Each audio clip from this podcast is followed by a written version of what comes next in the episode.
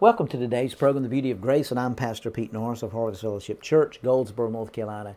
It is such an honor for us to be with you today. We've got people all over the world listening to these podcasts and listening to YouTube and, and Spotify and Facebook and and all the avenues that we have to be able to reach you and to be able to pour out this revelation of what we're believing God to do in the body of Christ. We are every every Tuesday from 12 to 12:45 we're having a healing school where we actually speak the word of God over your life, confess healing for the body of Christ.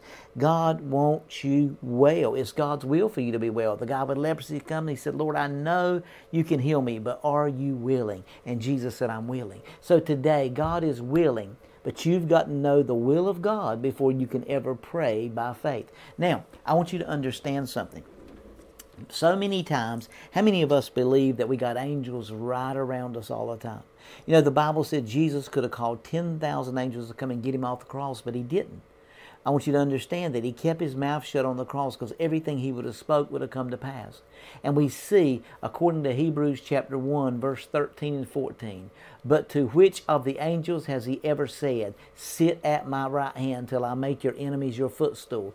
He's never said that to angels. You and I, creation is above the creation of angelic beings. You and I are more powerful than them.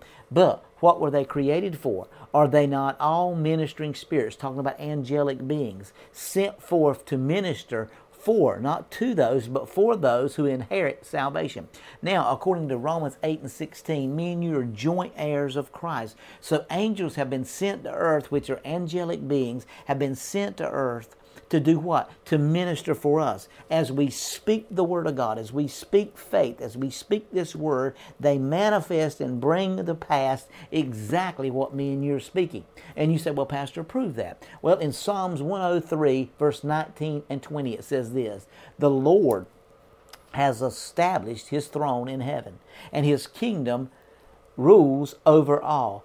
Bless the Lord, you his angels, who excel in strength who do his word, heeding to the voice of his word. Now we understand that in the beginning was the word, and the word was with God, and the word was God. Now who's the word? Jesus. So we see here that the angels excel in strength when they hear the word the voice of his word where are they going to hear it from? From God? No, they're going to hear it from us on the earth. And as we speak the word of God, you need to send your angelic beings and your ministering spirits out to bring back finances into your life so that the financial blessings will come into your life. Listen to me. We angels have been sent to do and to minister for you, not minister to you, but for you. In other words, as you speak the word, they go execute exactly what you've spoken. Now, we see that also as angels begin to execute, exactly what you speak. When you speak doubt and unbelief, what happens? At that point, what happens? The the the, the uh, demonic side begins to have power because you give them power when you speak negativity, when you speak anything other than what lines up with this word. Now, in Luke chapter 12, 7 and 8, we see a powerful word. The word of God spoken creates a multitude of angels. And you say, well, prove that. Well, let's go to Luke chapter 12, verse 7 and 8. But the very hairs of your head are all numbered.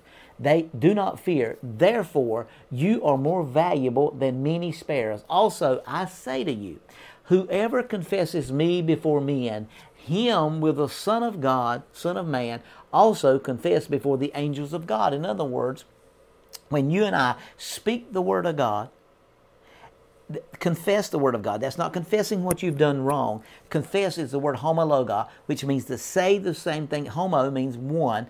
Logos means the word. Say the same thing about that, what he said about you. When you say that, then Jesus, seated at the right hand of the Father, the Son of Man, also confesses before the angels of God. In other words, when you confess before men the word of God, the Son of Man shall also confess homologo, say the same thing that you said before the angels of God. In other words, if you say, Well, Lord, by his stripes I receive my healing, the angels go in to execute that. If you say, Lord, in the name of Jesus, I got a scripture I stand on, My beloved brethren, I wish you above all things by prosper and be in health, even as my soul prospers.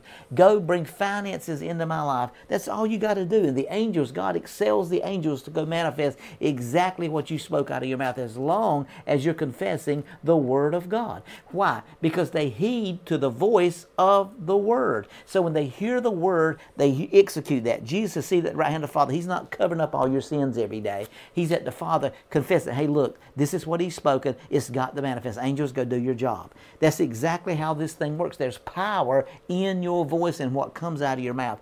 You have revelation knowledge that's able to transform and change situations in your life. You have power and understanding wisdom. And angels excel in strength when you speak that word of God over the over your life, and they manifest exactly what you've spoken. So continue to speak that word. That's the beauty of grace.